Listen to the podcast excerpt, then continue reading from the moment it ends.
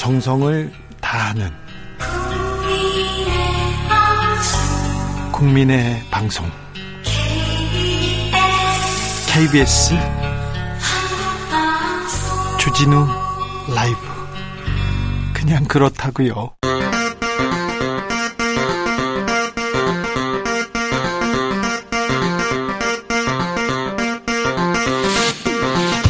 주진우 라이브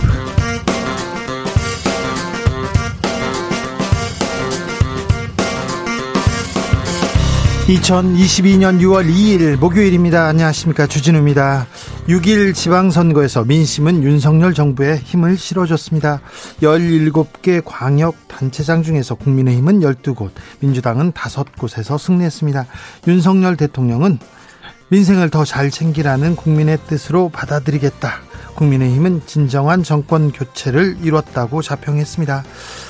새벽 대역전의 주인공 경기의 김동연 그리고 12년 만에 보수 탈환한 강원의 김진태 그리고 강, 광주의 강기정 경기교육감 임태희 당선인 차례로 만나보겠습니다. 더불어민주당은 패배를 인정했습니다. 비대위 지도부는 책임을 지고 총사퇴했습니다. 586 용태론, 팬덤 정치 그리고 이재명 책임론 민주당이 풀어야 할 숙제가 많습니다. 민주당은 어 떻게 될까요? 민주당의 미래는 어떻게 그려질까요? 보궐선거로 국회 입성한 이재명 당선인 행보는요. 홍종학 전 장관에게 민주당 어떻게 될지 먼저 들어보겠습니다. 법사위원장이 뭐길래 국회 원구성은 또 난항입니다. 지금 국회 상임위원장이 없는 상태입니다. 그래서요, 두 여성 장관 후보자 지명됐는데 인사청문회 소식 없습니다. 이런 가운데 김승희 보건복지부 장관 후보자 논란 계속 나옵니다. 매일 나와요. 막말에 1억 6천여만 원 로펌 고문료 이해충돌 나왔지요. 관테크의 농지법 위반 편법 상속 논란까지 어우 끝이 없습니다. 박순애 교육부 장관 후보자는 음주운전 경력이 또 논란이 됐습니다. 주스에서 좀 자세히 알아보겠습니다. 나비처럼 날아 벌처럼 쏜다. 여기는 추진우 라이브입니다. 오늘도 자중자애 겸손하고 진정성 있게 여러분과 함께 하겠습니다. 경남 밀양에서는 이틀째 아닙니다. 사흘째입니다. 진화 작업 이어집니다. 평년에 비해서 비가 안 와요. 6%밖에 안 된다고 합니다. 평년에 비해서 강수량이. 그래서요. 비 안 내리는 한반도 대형 산불 가능성 계속 이어집니다. 밀양 산불이야말로 기후위기의 명확한 증거입니다. 그런데 우리는 어떻게 대비하고 있는지 국가적 대책이 시급한데요. 네. 아무튼 군 장병들이 투입됐습니다. 현장에서 애쓰시는 소방관, 군인, 자원봉사자 여러분, 아, 고생 많으세요. 불길이 속히 잡히길 기도하겠습니다. 그리고 어, 이럴 때 사고 나면 안 됩니다. 각별히 안전에도 조심해 주십시오. 지방선거 끝났습니다. 이제 이제 끝났고 일상으로 돌아왔는데 우리 국민 절반이 투표했고 절반은 투표를 안 했어요. 내가 투표를 안 한 이유가 있어. 이유가 뭔지 알려주십시오. 투표하신 분들은 선거 결과 어떻게 받아들인다. 그 내용도 알려주십시오. 그리고 당선인들에게 하고 싶은 말 있으면 해주십시오. 저희가 바로 바로 전하겠습니다. 샵 9730 짧은 문자 50원 긴 문자 100원 콩으로 보내시면 무료입니다. 그럼 주진우 라이브 시작하겠습니다.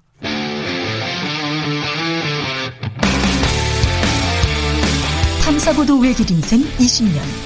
주 기자가 제일 싫어하는 것은?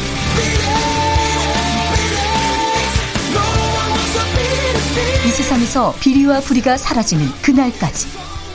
오늘도 흔들림 없이 주진우 라이브와 함께.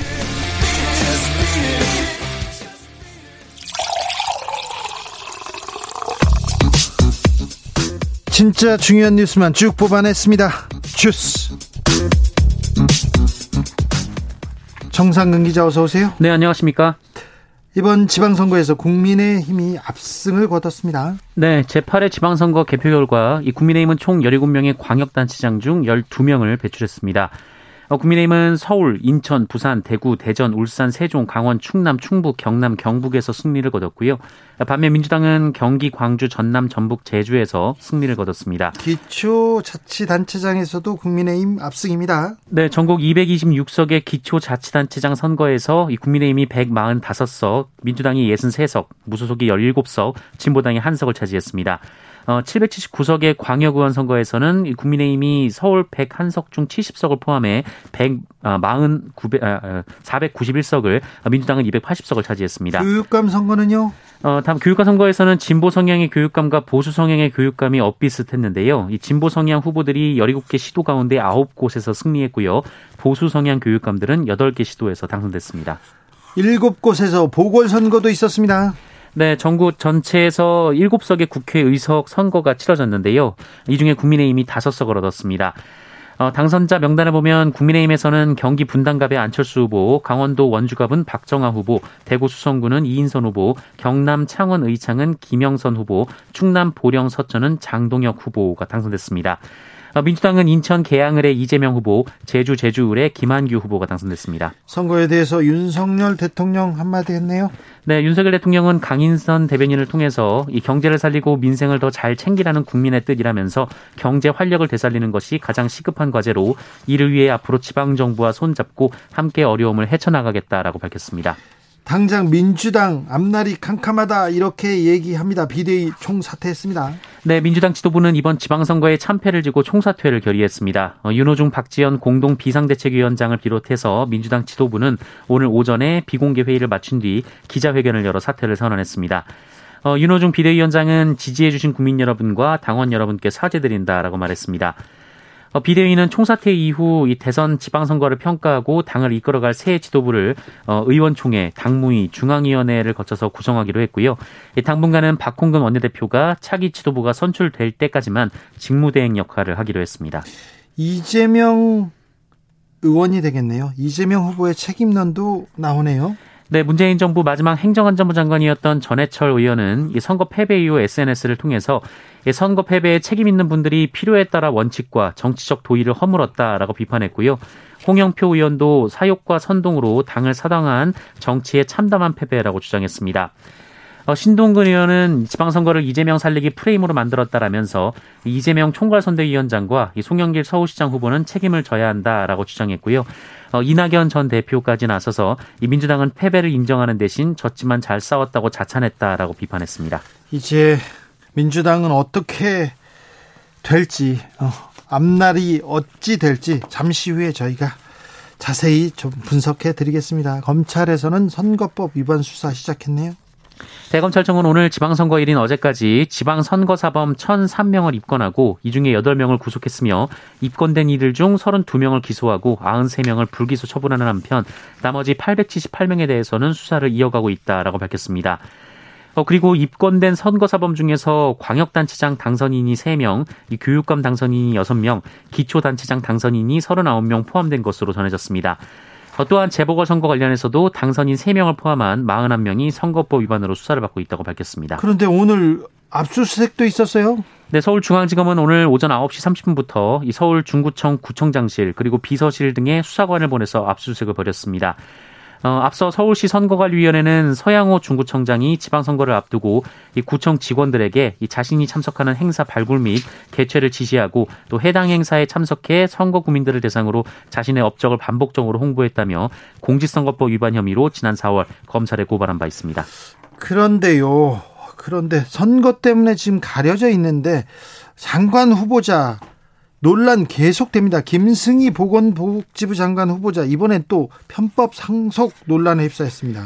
네, 민주당 신현영 의원에 따르면 김승희 후보자의 장녀가 지난 2019년 서울시 동작구 상도동에 있는 아파트를 외할머니로부터 4억 6천만 원에 사들인 뒤 어, 이를 다시 외할머니에게 3억 6천만 원의 전세로 내줬다 어, 이렇게 주장했습니다. 외할머니한테 사가지고 외할머니한테 또 전세를 줬다고요? 네. 어, 그 쉽게 말해서 1억 원으로 아파트를 산 거 아니냐라는 의혹인데요. 예. 어, 이를 두고 신현영 의원은 김승희 후보자의 장녀가 이 외할머니 아파트로 외할머니 아파트를 어, 불법 증여받은 것 아니냐라는 의혹을 제기했는데 이 경제적 자립 능력이 충분치 않은 김승희 후보자의 자녀가 이 할머니 아파트를 10년 전 가격으로 매매하고 다시 할머니에게 전세를 준 것은 사실상 할머니가 손녀에게 아파트를 준 것이다라고 주장했습니다. 이런 뭐 의혹 제기할 만하죠. 네, 하지만 보건복지부 측은 정상거래라고 반박했습니다. 법적 절차적 하자가 없다라고 해명을 했는데요. 어, 후보자의 모친이 생활비를 마련하고 동시에 현재의 주거지를 유지하는 조건으로 매수자를 찾았으나 어, 그 매수자를 찾지 못해서 부득이하게 김승희 후보자 장녀와 계약했던 것이다라고 말했습니다. 이분 국토부 장관 후보자도 아닌데 너무 이거 부동산 거래 너무 조금 이상합니다. 그리고 계속 나옵니다. 김승희 보건복지부 장관 후보자.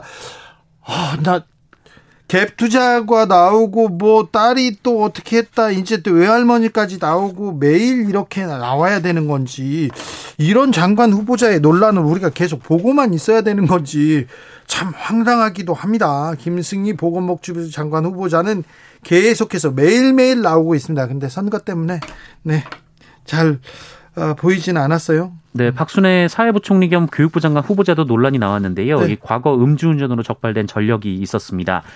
어, 앞서 교육부가 올해 1월부터 음주운전으로 적발돼서 징계를 받으면 이 교장 임용 제청에서 배제하기로 했기 때문에 논란이 이어지지 노, 어, 논란이 이어지고 있습니다. 장관 후보자는 교장도 될 수 없는데 일단 장관 후보자로 나왔군요. 네, 박순애 후보 측은 변명하지 않는다라면서 깊이 반성하고 있다라고 밝혔습니다. 네, 음주운전 경력이 있는 교육부 장관 후보자. 네, 계속 황당한 일이 벌어집니다. 황당한 일은 법무부에서도 벌어졌는데 이, 렇게 황당한 이벤트를 누가 어떻게 왜 했답니까? 네, 이 법무부가 한동훈 장관의 취임사 일부를 손글씨로 써서 SNS에 올리면 추첨을 통해 경품을 주는 행사를 진행했었습니다. 이건 뭐 국민교육원장을 몇 번 써라, 애국가를 몇 번 써라.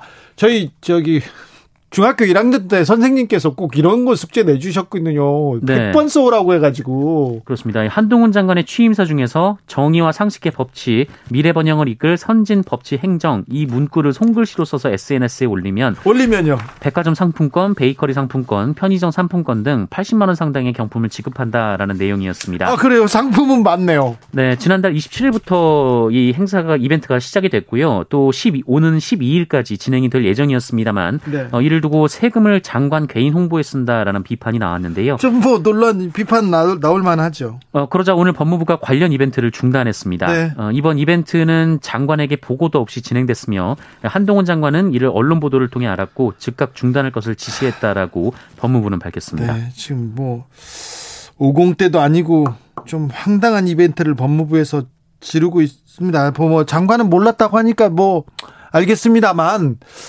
장관한테 너무 잘 보이려고 이런 일이 벌어지는 거 아닌가. 그리고 한동훈 법무부 장관이 취임에 취임에 어, 취임이 아니죠 사직의 변을 2%쓰라고 검찰 이렇게 사이트에다가 올렸어요. 거기에 어, 뭐 진짜 눈 뜨고 볼 수 없는 찬양글이 계속해서 달리고 있는데 아, 그 부분도 저희가 좀 취재해서 말씀드릴게요. 아, 법무부에 좀 힘이, 한동훈 법무부 장관한테 힘이 많이 쏠리는군요. 그래서 법무부에서 황당한 이벤트를 벌였다가 취소했다고 합니다. 네. 음, 손실 보상금 지급되고 있습니다. 그런데 대상에서 제외된 자영업자들이 많아요. 그래서 성명서가 나왔네요. 네, 코로나19 방역 조치에 따른 손실보전금 지원 대상에서 제외된 소상공인들이 지급 대상 확대를 요구하는 공개 성명을 발표했습니다. 이 소상공인 자영업자 커뮤니티인 아프니까 사장이다에 어제 전날 한 회원이 어, 손실보전금 사각지대에 놓인 소상공인연합 성명문이라는 게시글을 올렸다고 하는데요. 어, 작성자는 지방선거를 코앞에 두고 졸속으로 만들어낸 손실보전금의 지급 기준은 당초 윤석열 대통령의 대선 공약과 이 국민의힘에서 약속한 기준과 명백하게 다르다라면서 이 손실보전금 지급 기준에 1, 2차 방역지원금 지급 기준을 추가해서 지급 대상을 확대해달라라고 요구하는 내용이었습니다. 어, 그리고 손실보전금 폐업 기준일을 철회해 줄 것도 요구했고요. 또 코로나19 발생 기간에 영업하면서 방역 지침을 이행한 이 폐업 사업체에도 손실보전금을 지급해야 한다라고 촉구했습니다. 네. 카페에는 이성명을 소개하고 지지를 호소하는 게시글들이 다수 올라온 상태라고 하고요. 어, 200여 개 이상의 지지 댓글이 달렸다라고 하는데요. 어, 다만 소상공인들을 대변하는 법정 단체인 소상공인연합회는 자신들이 낸 성명이 아니다라고 밝혔습니다. 코로나 상황은 어떻습니까? 네, 오늘 코로나19 신규 확진자 수는 9,898명으로 만 명 밑으로 떨어졌습니다. 어제와 비교하면 6천 명 가까이 적고요. 지난주 목요일과 비교하면 1만 8천여 명 정도가 적습니다. 어, 다만 어제가 지방선거 일이었기 때문에 임시 법정 공휴일이었기 때문에 어, 아, 그 영향을 받은 것으로 보입니다. 그 영향이 있겠네요. 네, 어제 사망자는 15명으로 그제에 비해 6명 적고요. 위중증 환자 수는 176명으로 전날보다 12명 줄어서 6일 연속 100명대를 유지하고 있습니다. 산불 상황은 어떻습니까? 네, 지난해 지난달 31일 발화에서 3일째 이어지고 있는 이 경남 밀양시 산불 진화율이 오후 1시 30분 기준으로 73%까지 올라갔습니다. 어, 피해 면적은 약 700헥타르에 이른다라고 하고요. 이 산림청은 일출 이후 헬기 53대에 산불, 진화대원 2,400여 명을 동원해서 오늘 중으로 주불 진화를 시도할 것이다라고 밝혔습니다. 어, 한편 윤석열 대통령은 산림청과 소방청 등 산불 진화 기관뿐 아니라 국방부와 경찰청 등 유관 부처에서 산불을 조기에 진화할 수 있도록 가용 인력과 자원을 적극적으로 지원하고 총력을 다해주길 바란다라고 지시했습니다. 음주 측정 거부한 운전자들 가중 처벌할 수 없다는 대법원 판결이 나왔네요. 네, 음주운전 전력이 있는데도 음주 측정을 거부한 피고인을 가중 처벌한 원심을 대법원이 파기했습니다. 헌법재판소가 지난주 이른바 윤창호법의 관련 조항에 대해 위헌 결정을 내린 이후 나온 대법원의 첫 판결입니다. 이 대법원 3부는 오늘 위험운전치사, 위험운전치상, 음주 측정 거부 혐의로 기소된 A씨에 대해 징역 4년을 선고한 원심을 파기하고 사건을 제주지법으로 돌려보냈습니다. 네, 주스 정상근 기자 함께했습니다. 감사합니다. 고맙습니다. 1720님께서 투표는 꼭 해야 하는 거라고 생각합니다. 불만 있고 혼내고 싶으면 그것도 투표로 해야죠. 그럼요, 그럼요. 5881님 투표를 할 권리가 있다면 뽑을 사람이 없어서 안 할 권리도 있다고 생각합니다. 네, 뽑, 투표를 안 함으로써 권리, 권리를 행사한 분들, 뭐 응징한 분들도 있습니다. 0737님 지갑을 잃어버려 가지고 투표를 못 했어요. 신분증이 다 그 안에 있었거든요. 너무 아쉬워요. 얘기합니다. 4080님 제 부인은요 찍을 사람이 너무 없다고 투표 포기했습니다. 저는 그래도 투표해야 희망이 보이지 않을까 설득했지만 그래도 안 한다고 해서 혼자 투표하러 갔었습니다. 얼마나 진흙탕 싸움이었으면 투표를 포기할까 씁쓸하네요. 얘기합니다. 1053님은 제발 민주당은 정신 차리고 국민의힘은 오만하지 않았으면 합니다. 2737님 투표 참관인으로 참여해서 쭉 선거하는 거 보는데요. 우리나라 80대 이상 분들 투표율 최고입니다. 거동도 힘드신데 많은 분들이 오셔서 투표하십니다. 젊은 분들 사전 투표 많이 하셨다고 생각하면서도 아쉬웠습니다. 얘기하는데 루소가 선거하는 하루만 나라의 주인이고 나머지는 국민은 노예로 산다 이런 얘기도 했어요. 네. 아무튼 투표는 끝났고요. 네, 일상에서 어 그 우리가 뽑은 사람들이 일을 잘하는지 좀 지켜봐야 될 것 같습니다. 교통정보센터 다녀오겠습니다. 이승미 씨.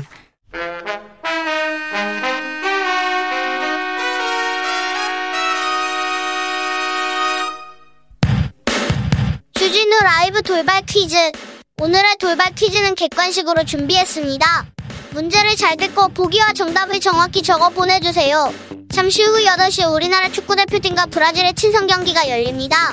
브라질은 피파 랭킹 1위로 최고의 축구 실력을 자랑하는 팀인데요. 우리나라 축구대표팀을 지휘하는 이 감독은 이번 브라질전은 우리에게 하나의 도전이 될 것이라고 말했습니다. 포르투갈 국적으로 우리나라 축구 국가대표팀 현 감독을 맡고 있는 이 사람의 이름은 무엇일까요? 보기 드릴게요. 1번 시딩크, 2번 펜투. 다시 들려드릴게요. 1번 시딩크, 2번 펜투. 샵9730 짧은 문자 50원 긴 문자는 100원입니다. 지금부터 정답 보내주시는 분들 중 추첨을 통해 햄버거 쿠폰 드리겠습니다. 주진우 라이브 돌발 퀴즈 내일 또 만나요.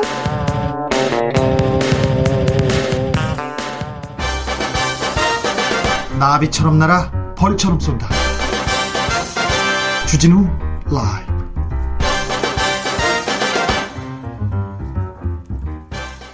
6일 지방선거 당선인 릴레이 인터뷰 이어지겠습니다. 최대 격전지 가보겠습니다. 개표율 95%까지는 뒤졌는데요. 그 뒤에 역전했습니다. 아, 0.15% 차이라는데 막판에 막판에 승리할 수 있었던 이유가 뭔지 한번 물어보겠습니다. 김동연 더불어민주당 경기도지사 당선인 만나보겠습니다. 안녕하세요. 네, 안녕하세요. 김동연입니다. 네, 선거 치르느라고 고생 많으셨습니다. 네, 고맙습니다. 네. 잠은 좀 주무셨어요? 아닙니다. 저 어제 저녁부터 지금까지 한 잠도 못 잤습니다. 한 잠도 못 자, 한숨도 네, 네. 못 자고 그러면 개표를 보셨습니까? 네, 개표를 봤고요. 네. 개표 끝난 데는 또 아무래도 당선자 신문이다 보니까 여러 일정들이 네. 그 쇄도를 해서 네. 그 일정들을 소화하고 하느냐고 그 잠을 못 잤습니다. 그러면요. 네, 어제 한 서너 시쯤에 계속 지고 네네. 있었잖아요. 그렇죠. 예. 그때는 뭐 어떤 생각이 들던가요? 적어도 4시까지는 제가 그 이기기 어렵다고 생각을 했었습니다. 아, 그래요? 네, 처음에 사실은 이제 출구조사 발표할 때는 저는 제가 이길 수, 이길 수 있다고 생각했었거든요. 예. 예. 뭐 다른 어떤 통계나 이런 것보다도 그래도 이 대한민국에 국군이 있고 정의가 있는데 네. 그 제가 되지 않겠나 하는 생각을 좀 했었는데 네. 그 늦은 밤부터 새벽 뭐 한 서너 시까지는 그 표차가 좁혀지긴 했지만은 일정 수준 유지하는 것을 보고 또 이제 개표율은 올라가고 하는 걸 보고 좀 어렵겠다고 생각을 하면서 어 가급적 좀 담담하고 의연하게 하려고 애를 썼는데 한 네. 4시 넘어서부터는 역전에 좀 가능성이 보이기 시작해서 그때부터 이제 긴장하면서 그 보다가 결국 어 역전 역전했을 때, 아, 당선되겠구나. 그때 무슨 생각 들던가요? 뭐 그냥 너무 기뻤죠. 뭐 기쁘고 그 어, 제가 그 도민을 위해서 이렇게 일하려고 하는 그런 의욕과 열정이 넘쳐 있는데 네. 그 최선이 역전하기 직전에 이 최선이 그 봐서는 역전을 할 수 있다는 생각을 했었습니다. 네. 그 직전에. 네. 그리고 또 남아 있는 그 개표함들이 그 부천, 화성, 화성. 의정부 예 네. 이런 데는 저한테 조금 유리한 적이었고요. 분당이 이제 불리한 적이 있었는데 네. 그좀 유리한 적이 좀 더 남아 있는 것 같았어요. 네. 그래서 이길 수 있다는 확신을 이제 그 골든 크로스 하기 한, 한 2, 30분 전부터 예감을 좀 갖기 시작했습니다. 알죠. 알겠습니다. 자, 네. 경기도가 네. 김동연을 선택한 이유는 뭘까요? 우선 첫째는 그 정말 일할 수 있는 일꾼. 네. 두 번째는 그 정직하고 깨끗하게 청렴하게 살았던 이력. 네. 세 번째는 어 어렵게 살면서 이 도민과 서민의 마음을 이해하면서 소통할 수 있는 공감 능력. 이거를 제가 늘 말씀드렸는데 그런 걸 좀 평가를 해주신 게 아닌가 싶습니다. 네. 자, 근데 당 정당인은 또 경력이 짧고요. 민주당에 예. 이제 외부 인사로 들어와서 당내 기반도 그렇게 뭐 단단하다고 말할 수는 없는데 선거 치를 때 좀 쉽지 않으셨죠? 예, 경선 때는 뭐 거의 뭐 혈혈 단신이었고요. 네. 뭐 운 좋게 이제 경선을 일체 통과하고는 그 저와 경선했던 세 분 후보들께서 정말 열심히 한 팀이 돼서 도와주셨고요. 예. 또 우리 경기도당이나 중앙당에서도 어, 많이 힘이 돼 주셨습니다. 그리고 저희 캠프에는 그 여러 후보들 팀들이 같이 이렇게 연합군으로 왔는데 그 오랜 시간 거치지 않아서 서로 간에 그 협력하고 좋아하는 분위기가 돼서 한 팀으로 일할 수 있었던 것이 제게 큰 도움이 돼서 네. 정말 많은 분들께 감사드리고 있습니다. 근데 선거 기간 중에 그 네거티브를 좀 효과적으로 하면 상대방을 네. 좀 공격적으로 좀 공격해야 되는데 그 후보 네네. 잘 못하시더라고요. 저는 뭐 분명한 원칙이 있습니다, 앵커님. 저는 그, 그 어떤 사실에 기반해서 그 후보자들을 얘기하는 거는 유권자들에 대한 검증의 의무를 이행하는 거라고 생각을 합니다. 네. 그런데 그렇지 않고 아무런 사실 없이 그냥 그 아니면 말고라든지 또는 이번 선거의 특징 중에 하나인데 자기에게 불리한 게 드러나면 다른 걸 프레임을 씌우려고 전혀 사실이 아닌 것 같아 씌우더라고요. 네. 저는 아, 그런 네가티브 하지 않고 정책으로 하겠다는 생각을 가지고 일관했기 때문에 제가 직접 타 후보를 뭐 그런 가지고 공격하는 건 공개적으로 없었거든요. 네. 모- 모르겠습니다. 오히려 거꾸로 유권자들께서 그런 걸 좀 높게 평가하신 측면도 있지 않았을까요? 만약 그게 그렇다면 우리 정치 풍토가 그렇게 바뀌는 좋은 계기가 되지 않을까 이런 생각을 합니다. 네. 이번 이번 선거에서 그런 근거는 네가티브에 사실은 제가 개탄을 했고 제가 정치를 하게 된 하는 이유가 정치 교체를 기치로 내세웠는데 네. 정말 그런 거 바꾸는 게 정치 교체돼서 또 그런 의지가 더 강해졌습니다. 정치 교체하라. 민심은 민주당부터 교체하라. 이렇게 회초리를 든 것 같습니다. 네, 그렇습니다. 저는 그렇게 생각합니다. 지난 대선의 패배 원인이나 이번 지방선거에서 고전한 이유는 네.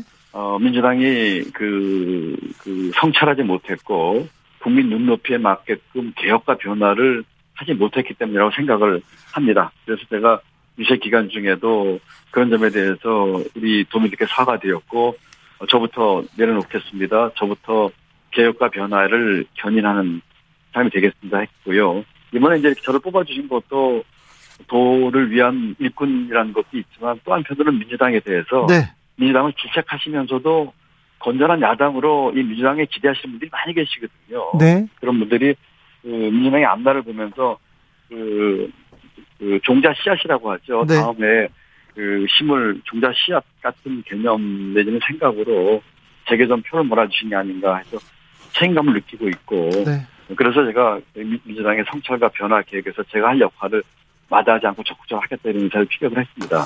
노영민, 이광재, 양승조, 어, 당의 대들보 같은 기둥들이 다 무너졌어요. 그런데 김동연만 하나 살려줬습니다. 그러면서 네. 민주당 개혁, 변화를 요구하는 목소리도 큰 것 같습니다. 민주당은 어떻게 변화해야 합니까? 우선 선거 전에는 전까지는 저는 반성과 개혁과 변화의 의지를 강력하게 한 목소리를 냈었어야 된다고 생각을 하고요. 예, 구체적인 대안에 대해서는 이제 선거 후에 그 정말 치열한 토론을 거쳐서 당의 입장을 정해야 된다고 생각을 합니다. 제가 합당할 적에 정치교체 공동 추진위원회 그 함께 만들었거든요. 만들었거든요. 제가 그 공동위원장이고요. 예를 들면 그런 그 위원회에서 민주당이 먼저 스스로 기득권 내려놓고 개혁할 내용들 전부 테이블 위에 올려놓고 난상 토론이라도 벌려서 이게 왜, 왜 난상 토론이 필요하냐면은 기득권을 내려놓고 깨는 것이기 때문에 네, 그 갈등과 이, 이 아주 그, 이 반대 이게 많을 겁니다. 네, 그런 것 오로지 국민만 바라보면서 치열한 토론해서 입장을 정한 뒤에는 정말 좌고우면하지 않고 그 개혁을 또 변화를 해야지만 작게가 작게는 민주당이 살고 크게는 대한민국 정치가 산다고 저는 생각을 합니다. 예. 그런데요. 네. 정치는 선거로 심판을 받는데요. 심판 이 선거가 끝나면 누군가는 책임을 져야 하기도 합니다. 그래서 지금 네, 그렇죠. 어, 책임론이 막 나옵니다. 이재명 책임론도 나오고 박지원 책임론도 나오고 막 그러는데 이 부분은 어떻게 네. 보세요? 뭐좀 안타깝고 가슴 아프게 생각합니다. 저도 오늘 아침 뉴스 보고 저 비대위원들이 총 사퇴했다는 말씀을 들었거든요. 예. 뭐 지금 당의 이제 공식 지도부이기 때문에 뭐 불가피한 점이 뭐 없지 않아 있다고 생각은 합니다만 저는 그 이와 같은 지난번 대선과 이번 지방선거에서 민주당이 패한 이유를 정말 냉정하게 분석을 하고 그리고 한 목소리로 성찰하고 이러이러한 거 바꿔, 바꿔서 우리 민주당이 거듭나겠습니다. 오로지 국민 바라보고 민주당이 추구하는 제대로 된 가치 이런 거 우리가 추구하겠습니다. 뭐 이런 것을 어, 빠른 시간 내에 당 내에서 의견 수렴을 해서 입장을 정리하고 추진한다고 생각하고 있습니다. 그 당내에서 토론하고 입장을 정해야 되는데 이제 네네. 김동연은 어, 당내에서 그 입장을 취하고 결정해야 하고 하고 해야 되는 중요한 위치에 간 것 같습니다. 네, 네, 네. 네, 네, 제가 보- 네, 제가 그 정치 교체 그 공동 추진의 공동위원장입니다. 네. 네, 그래서 교체할 겁니까 그러면? 또, 예, 지금 많은 또 의원들이 이미 그 비공식적으로 그 교체위원회에 소속돼가지고 지금 토론하고 계시거든요. 네. 어, 저는 거기에 적극 그 역할을 제가 하고 싶고요. 네. 또 제가 그 이미 지난 대선에서 이재명 후보와 연대하면서 같이 연대하면서 내세웠던 정치 교체 내용들이 있습니다. 또 그 외에 다른 것들도 있고 그것을 정치 교체 그 공동 추진위원회에서 그 안건으로 좀 제기를 해서 토론도 하고 또 당내 의견 수렴도 하고 어 여기는 그 각자가 자기 갖고 있는 기득권에 대해서 먼저 내려놓고 그 크게 보고 국민과 나라를 위해서 가는 그런 실행을 좀 해야 한다고 생각을 해야 한다고 믿고 있습니다. 거기서 네. 제가 역할을 마다하지 않겠습니다. 알겠습니다. 네. 네. 김동연 테마주 대선 주자들은 테마주가 생기는데 김동연 테마주 급등했다 이런 기사도 나왔더라고요. 제, 제 테마주는 뭐 이, 나온 회사들 이름 봤는데 저하고 아무 상관없는 회사들입니다. 그렇습니까? 회사들입니다. 네, 10% 이상 그렇습니다. 거기 뭐 급등했던데요? 글쎄요, 그 잘 이해가 안 되는데 제가 여러 차례 그런 회사들하고 저하고 아무 관계가 없습니다. 이렇게 말씀을 드렸는데요. 네. 뭐제 테마주는 사실 저랑 관련되어 있는 건 하나도 없고 저는 뭐 거기 경영진하고 뭐 아는 사람도 없고 또 저는 개인적으로 주식 갖고 있는 거 하나도 없고요. 예, 예. 그렇기 때문에 잘 이해는 되지 않습니다. 네. 이번 선거로 또 그 갈등이 좀 더 벌어졌다 이런 얘기도 합니다. 이대남 이대념 표심도 더 갈라졌다고 하는데 이런 갈등을 메우는데도 좀 역할을 해 주십시오. 네, 네, 맞습니다. 그 꼭 필요합니다. 지금 그 정치권에서 그런 것도 이용하려고 하는 또 나쁜 또 모습도 보이고 있는데. 그렇죠. 네, 네, 그렇습니다. 정치권부터 자숙해야 되고 네. 그리고 서로 간의 그이 그룹들 간의 소통을 통해서 서로 상호 이해 또 이런 것들을 많이 해야 된다고 생각을 합니다. 제가 경기 도정을 하면서 이런 문제에 대해서 좀 관심 갖고 한다고 생각하고 있습니다. 네. 고선홍님께서 당선 축하드리고 경제 전문가, 전문가가답게 경기도정 잘, 잘 이끌어 주시기를 기대합니다. 이렇게 응원합니다. 네, 고맙습니다. 네. 여기까지 듣겠습니다. 지금까지 김동연 경기도지사 당선인이었습니다. 네, 감사합니다. 이번에는 광주로 가보겠습니다. 전국 투표율이 50.9%였습니다. 그런데요. 가장 낮은 투표율을 기록한 곳이 바로 광주였습니다. 광주는 민주주의의 성지라고 하고요. 그리고 민주당의 뭐 또 기반이라고도 했는데 광주 투표율은 37.7%였습니다. 역대 최저를 기록했는데 왜 그랬는지 물어보겠습니다. 강기정 광주광역시장 당선인 안녕하십니까? 네, 오랜만입니다. 예. 일단 축하드립니다. 감사합니다. 네. 자, 이번 지방선거, 물론 강기정은 이겼습니다만, 민주당한테, 민주당한테 뭐라고 해야 되나요? 아, 투표를 안 함으로써 응징했습니다. 그런 분위기도 있었는데, 어떻게 보십니까? 민주당한테는 아주 강한 사랑의 회초리를 때려준 것 같아요. 그래요. 그러니까 이제 광주에서는 37.1%라는 낮은 투표율로 어, 매를 때렸고요. 예. 그다음에 김동연 경기도지사는 막판에 대역전극을 어, 승리를 이끌어주면서 희망의 매를 때려준 것 같아요. 네. 그래서 결국 이 낮은 득표율이든 막판 대역전극이든 결국 민주당 너희들에게 던지는 어떤 채찍이다. 네. 근데 문제는 이 채찍에는 희망과 사랑이 들어있는 채찍이라서 저는 광주 시민들이 참 네. 대단하고 위대했다 이렇게 생각합니다. 아니, 광주 시민은 항상 위대했는데요. 사랑의 네. 회초리는 아닌 것 같아요. 이번에 37.1%라는 것은 네. 대선에 84%라는 걸 밀어줬는데 그렇죠. 대선에 졌지 않냐. 네. 그로부터 오는 허탈감, 실망감에다가 예. 이번에 이제 선거 과정에 우리 민주당 지도부의 어떤 파열음도 있었고 네. 도덕적 어떤 문제도 제기됐고 이러다 보니까 아 투표할 이유가 없다. 네. 그런데다가 이제 광주에는 아시다시피 저의 경우는 예선전은 뜨거웠지만 본선에서는 유의미한 어떤 그 경, 경쟁 관계가 형성되지 않다 보니까 네.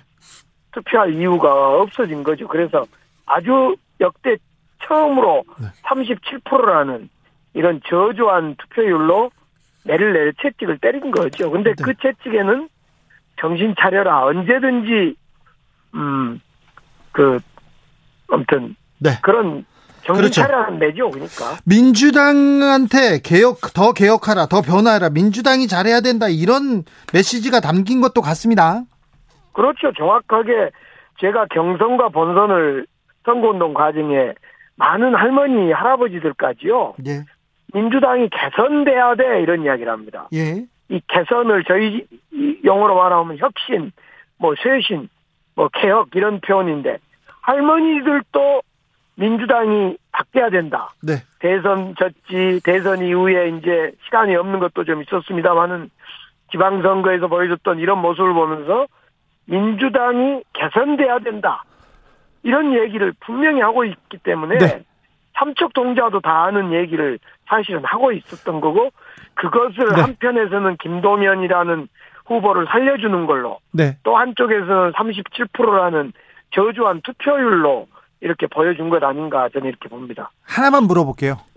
민주당이 참패한 원인이 하나는 뭐 하나 하나만 꼽아 주십시오. 어, 아, 그거 정말 답변하기 어려운 문제인데요. 그래도요. 예, 선거는 전반적으로 어 지도부와 후보 전술인 것 같아요. 네. 그래서 오늘 지도부가 책임을 진 것 아닌가 저는 이렇게 생각합니다. 네. 알겠습니다. 네. 강주 네. 시민들 그리고 또 민주당 개혁과 변화를 위해서 더 힘써 주십시오. 네, 감사합니다. 강기정 광주 광역시장 당선인이었습니다. 그리고 이번에는 강원으로 가보겠습니다. 강원도 민심은 김진태를 선택했습니다. 12년 만에 보수당 후보가 강원도지사직 탈환했는데요. 왜 김진태를 원했는지, 강원도의 미래는 어떻게 달라질 건지 김진태 강원도지사 당선인 만나보겠습니다. 안녕하세요. 네, 안녕하십니까. 반갑습니다. 네. 아이고 선거 길었어요. 네. 컷오프에 또 단식에 우여곡절 많았습니다. 소회가 맞습니다. 어떠신지요? 네, 아유, 정말 좀 파란만장했고요. 네. 이제 이렇게 되고 나니까 정말 아직도 실감이 좀 안 나고 그, 런 상황이고요. 아까 선관위에서 당선증을 받아 보니까 이제서야 좀 실감이 나더라고요. 그래요. 정말 그 정권 교체보다도 더 어려운 강원 도정 교체였습니다. 12년을 이제 민주당에 내줬는데요. 네. 선거가 세 번도 아니고 네 번을 진 겁니다. 그 이광재 와서 보궐선거까지 포함해서요. 네. 그러다 보니까 이 강원도가 언제부턴가 그냥 보수에서 완전히 정반대로 넘어가 버린 건가 하게 될 정도로 그랬는데 네. 이번에 하여튼 다시 가져올 수 있어서 정말 다행이라고 생각합니다. 자, 이광재 민주당의 이광재 역대 최강 적수라고도 볼 수 있었는데 강원도는 김진태를 선택했습니다. 김진태에게 기, 거는 기대가 큰 것 같습니다. 글쎄요, 그 이광재 후보하고 또 한번 처- 처음으로 이렇게 같이 경쟁을 해보니까 어 좀 역시 좀 클래스가 다른 것 같긴 하더라고요. 그래요. 어떻게? 네, 그 쌍방간에 서로 어 고소 고발이 한 건도 없이 네거티브도 거의도 없었 거의 없었습니다. 네, 강원도에는. 그런 거 없이 그대로 깔끔하게 끝난 거의 저 저로서는 첫 번째 선거였고요. 네. 아 김진태한테는 첫 그렇게 번째. 하다 보니까 저도 예. 저도 마찬가지로 뭐 이런 네거티브 거의 안 네. 했고요. 안 하셨어요. 예, 예. 네, 저도 안 했고 그러니까 이렇게 아주 정책 정책 선거에 좀 매뉴얼이 됐을 것 같습니다 이번에 네. 그런 면도 있었고 한데 아무튼 그런데도 이제 그 강원 제가 좀 이길 수 있었던 것은 이번에 그 새 정부가 출범해서 이렇게 네. 막그 분위기가 그 흐르 큰 흐름이 그래도 좀 새 정부 일할 수 있게 해주자. 근데 저 민주당은 요새 하는 거 보니까 저 좀 영 아니다. 이게 아마 제일 컸던 것 같습니다. 아 그런 것 같습니까? 네, 네. 민주당이 좀 참패했다고 볼 수 있는데 뭐 또 선거 네. 전략가로서 민, 민주당의 패배 원인 어디에서 보고 있습니까? 글쎄 뭐, 전 이제 뭐 민주당 전국적으로. 원인 네. 원인까지 뭐 제가 자세하게 그 할 처지는 아닌데요. 네. 그쪽에 지금 당 지도부가 좀 뭐 갈팡질팡하고 이- 멀리서 이재명 후보까지 이곳 강원도에까지 오히려 좀 저희 입장에서 도움을 줬다고 보고요. 매일 매일 매일 어떤 그런 먼 사건 사고가 생겨서 네. 그게 기사화되지 않았으니까 그런 네. 것도 다 좀 도움이 됐다고 보고 네. 그리고 또 하나는 어 그야말로 강원도에서 민주당이 너무 오래 했죠. 정권도 글쎄 이번에는 5년 만에도 다시 교체가 되는데 여기는 지금 12년을 했거든요. 네. 네 명의 네 번의 기회가 있었던 겁니다. 그러니까 기회를 충분히 너희들한테는 줬으니까 이번엔 좀 다른 당에게도 줘보자 하는 민심이 전 상당히 많이 있었다고 봅니다. 7호사님께서 저는 춘천 시민입니다. 강원도 발전을 위해서 정말 노력해 주세요. 이렇게 응원의 메시지 보냈는데요. 네. 자, 김진태가 강원도 지사가 됐습니다. 한국은행 본점이 강원도로 옵니까? 그거 이제 시작을 해야 되겠죠. 공약인데. 네, 어, 그 아주 쉽지 않은 거고요. 네. 한국은행 본점은 춘천에 또 저는 이제 삼성전자 반도체 공장은 원주에. 네, 삼성전자 그 얘기를- 공장도 원주에 옵니까? 네, 이제 그걸 공약으로 내걸었더니 네. 야 그게 잘 되겠냐 뭐 그 어렵지 않냐 뭐 그렇게 얘기를 하는데 저는 네. 이렇게 대답을 합니다.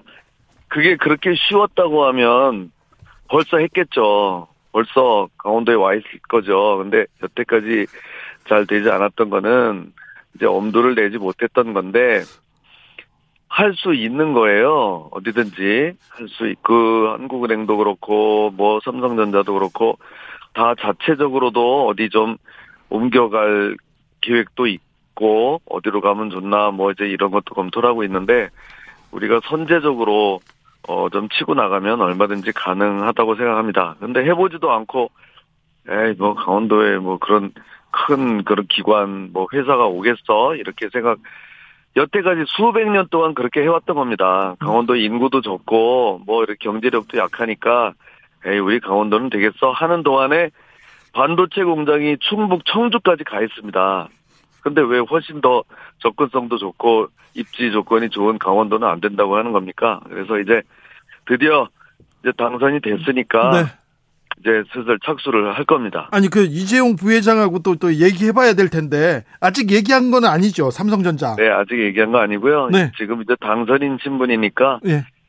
예, 이제 조금만 기다려 주십시오. 이제 네. 뭐 머지 않았습니다. 조혜숙님께서 제가 알던 김진태 의원이 맞나요? 변신한 김진태 의원처럼 강원도도 발전하고 변화하기를 바랍니다. 얘기합니다. 겸손한 김진태 버전을 보고 계십니다. 막말을 안 하고 겸손하니까 또 인기가 높아졌어요. 아유, 그 막말, 막말 소리 참 많이 들었는데요. 이제 그만, 들, 들어도 되지 않습니까? 네, 그냥 제가 그 이제 말은 그런 얘기가 있긴, 있긴 있지만 네. 단 한 번도 무슨 명예훼손이나 등으로 어 이게 문제가 된 적이 없어요. 지금도 전과가 전혀 없, 없거든요. 그거를 보면 네. 조금 이제 이렇게 세게 얘기한다. 그 이런 그거를 높여서 어, 출력을 높여서 얘기하는 것이 이제 좀 뭐 그런 프레임으로 네. 그렇게 됐던 거지. 네. 하여튼 뭐 그랬는데 네. 지금은 이제 그 매운 맛에서 순한 맛으로 이제 네. 바뀌었습니다. 자주 네. 자주 대중하고도 또 중앙 언론하고도 얘기하시면 또이 네. 변신한 김진태의 또 매력을 알려주실 수도 있을 거예요. 맞습니다. 그리고 네. 이제는 도지사가 된 거 되기 때문에 네. 뭐 자꾸 그런 좀뭐 저 정치적인 정쟁이라던가. 좀 자제하고요. 네. 그럼 또 저 민주당 지지 성향의 분들은 그럼 뭐 강원도민이 아닌 거로 할 수는 없는 거 아닙니까? 그렇죠. 그럼요. 다 똑같이 모셔야 되니까 예. 그냥 뭐 이 민생만 생각하고 가겠습니다. 알겠습니다. 미- 어, 비판적인 사람들, 민주당 지지자들 얘기도 잘 들어주십시오. 그래야죠. 네. 자, 강원도지사로서 포부 마지막으로 부탁드리겠습니다. 네, 정말 저는 그렇게 힘들게 힘들게 여기까지 온 사람입니다. 예, 우리 강원도민 여러분들께서 잡아준 그 손 때문에 공천도 받고 또 이번에 당선까지 되게 됐기 때문에 이 고마운 마음을 절대 잊지 않을 겁니다. 그리고 이제부터는 그 어떤 성과와 실적으로 보여드리겠습니다. 임진태가 하면은 다르다. 여러분들이 선택해 주신 것 후회하지 않도록 해드릴 거고요. 또 저를 선택하지 않으신 분들한테도 똑같이 소통하고 포용하고 이런 모습 보여드리겠습니다. 네. 어, 강원도가 특별자치도로 이렇게 출발했죠. 네. 그거는 어떻게 달라지는 겁니까? 아주 상전이 벽해가 되는 겁니다. 이제는 그야말로 특별하게 이 강원도 사람들끼리 자치적으로 이 안에서 규제도 좀 없애고 뭐 인세 더 혜택도 주고 네. 이런 식으로 운영할 거거든요. 네.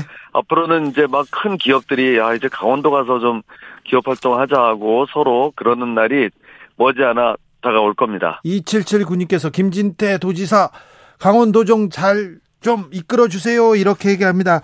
말씀 감사합니다. 김진태 강원도지사 당선인이었습니다. 감사합니다. 네, 고맙습니다. 이번에는 교육감 선거도 한번 짚어보겠습니다. 보수와 진보 교육감이 균형 있게 당선됐다 이런 평가도 있습니다. 경기도에서는 직선제 이후에 첫 보수 교육감이 탄생했습니다. 임태희 경기 교육감 당선인 만나봅니다. 안녕하세요. 네, 안녕하세요. 임태입니다. 네. 네, 당선 축하드립니다. 감사합니다. 네, 오랜만에 선거 치르셨는데 소감이 어떠셨습니까? 선거를 대학 총장 선거 치르고 또 지난 대선에 네. 제가 관여했는데 직접 출마해서 선거 치른 거는 6년 만에 이제 5년 만에 치렀죠. 네. 예. 근데 이 교육감 선거 자체가 굉장히 힘든 선거더라고요. 아, 그래요? 소속 정당이 없고 또 번호가 없다 보니까 네. 우리나라의 유권자들이 이름을 기억하지 않고 투표하는 성향이 있는 것 같습니다. 아, 그래도 임태희는 다 아직도. 알거 아니에요. 그래서 많이 알아서 조금 덕을 보지 않았나 싶습니다. 아, 그 어려웠습니까? 아유, 근데 이 아무리 뭐 이렇게 그이 활동을 했어도 네. 특히 그 젊은 층에서는 네. 임태희를 아는 사람이 제가 느낌에 한 10%도 안 되는 것 같아요. 아, 그래요? 예, 예. 네. 아유, 그래도 뭐. 그래서 아주 힘들었습니다. 아, 그렇습니까? 자, 이번에 보, 교, 진부 보수 성향 교육감 후보가 거의 1대1 구, 뭐, 이- 예. 뭐 거의 균형 있게 당선됐는데요. 그 원인이 네. 어디에 있다고 보십니까? 제가 보기에 그동안에 우리나라의 교육은 각, 저, 교육감들께서 네.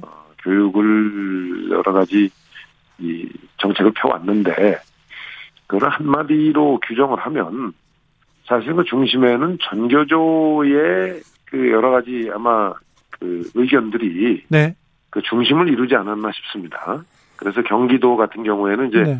이제 혁신 교육이라는 이름으로 그, 저, 이 혁신 학교라는 이름으로 이- 이제 시행이 됐고 예.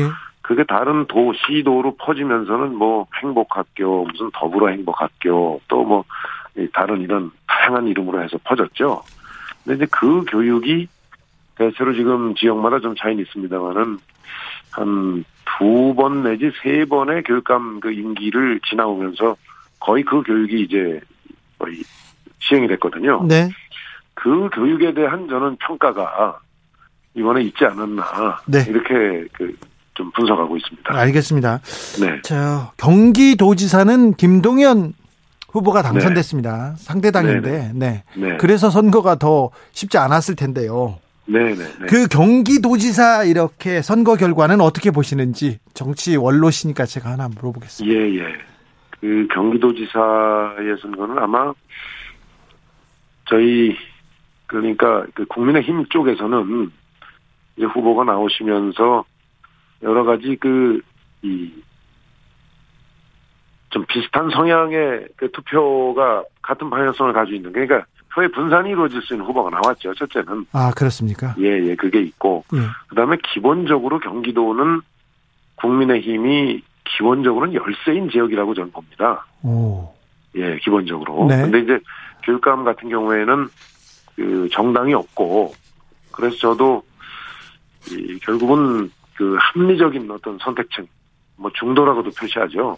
그 합리적인 선택층에게 이 좀 공감할 수 있는 그런 이슈들을 선거에서 많이 얘기를 했었습니다. 근데 그게 조금 그, 이, 먹지 않았나, 이렇게 생각됩니다. 예, 알겠습니다. 네. 아까 혁신교육 얘기하면서 전교조 성향 얘기했는데 네. 전교조 전교조 관련된 전교조와 관계한 그런 교육 정책, 교육 방향이 좀 잘못된 겁니까? 취지는 좋죠. 취지는 좋죠. 예, 취지는 좋죠. 예, 뭐, 당초에. 근데, 네, 이 전국적으로 보면, 네, 당초에 그 가졌던 어떤 그 전교조의 뭐 참교육이라든가, 네, 무슨 그 촌지 문화에서 좀 벗어나자 하는 그렇죠. 그 순수성을, 순수성을 저는 상당 부분 좀 이렇게 잊어버리지 않았나, 네, 그 생각인데, 그렇게 좀 생각이 돼요. 예, 예, 그래서 예를 들면, 가령 그 혁신학교라는 이름으로, 어, 여러 가지 시도를 하고 있는데, 네, 예를 들면 혁신학교에서 학부모들이 기대하는 것, 그리고 교육의 본질은 또 교육의 본질은 지켜야 되겠죠. 네. 뭐 인성 교육 또 그다음에 기본적인 어떤 이 어떤 지적 역량을 갖춰 나가는 것도 뭐 지적 역량뿐만이 아니라 그 학생이 가지고 있는 잠재력을 예를 들면 이 개발시켜 주는 것 네, 그런 것들이 다 이제 교육의 본질적 부분인데 네. 그런 면에서 좀 제대로 된 방법 그리고 그 방법을 시행했을 때의 효과나 하는 부분들이 제대로 진단 평가가 되면 뭐 그 부분을 다시 이제 수정 보완하는 이런 선순환 책을 만들어야 되는데 네. 그동안의 한 10여 년간은 그런 부분들에서 저는 실패했다고 봅니다. 이제 그러다 보니까 학생들의 네, 이 되게 그 지침을 따르던 이, 이 학생들의 경우에 보면 학력이 대체로 좀 낮다고 평가가 되고 있고 그다음에 여러 가지 학교 폭력이나 이런 네. 인성 문제가 어, 실제로 잘 치유가 안 되고 학교에서도 어, 여전히 그 폭력 사태가 늘고 하는 그러니까 인성도 이 학습도 어, 제대로 좀 교육이 좀 잘 안 되는 거 아니냐 하는 평가를 네. 저는 학부모님들도 받지 않았나 이렇게 생각합니다. 정규직 교육 방향 방향성, 인성 교육 강조하는 그런 방향성은 뭐 반대하지 네. 않으시니까 네 말씀하. 그럼요. 어, 그, 네. 예, 예. 어 학교 전체 진단 평가 실시합니까? MB 시절처럼 그런 질문이 9909님한테 왔습니다. 그래서 이제 일사, 이- 그 일제고사를 보는 것처럼 뭐 중간고사 보고 기말고사 보고 일제고사 보는 것처럼 됐는데 네. 그 부분은 좀 연구가 필요해서 네. 뭐 저는 개인적으로 아이들이 시험에 찌드는 거는 사실 조- 오- 옳은 방향은 아니라고 봅니다. 알겠습니다. 여기까지 예, 들을까요? 아, 예, 나중에 그럴까요? 또 예. 뵙겠습니다. 임태희 경기 교육감 당선인이었습니다. 감사합니다.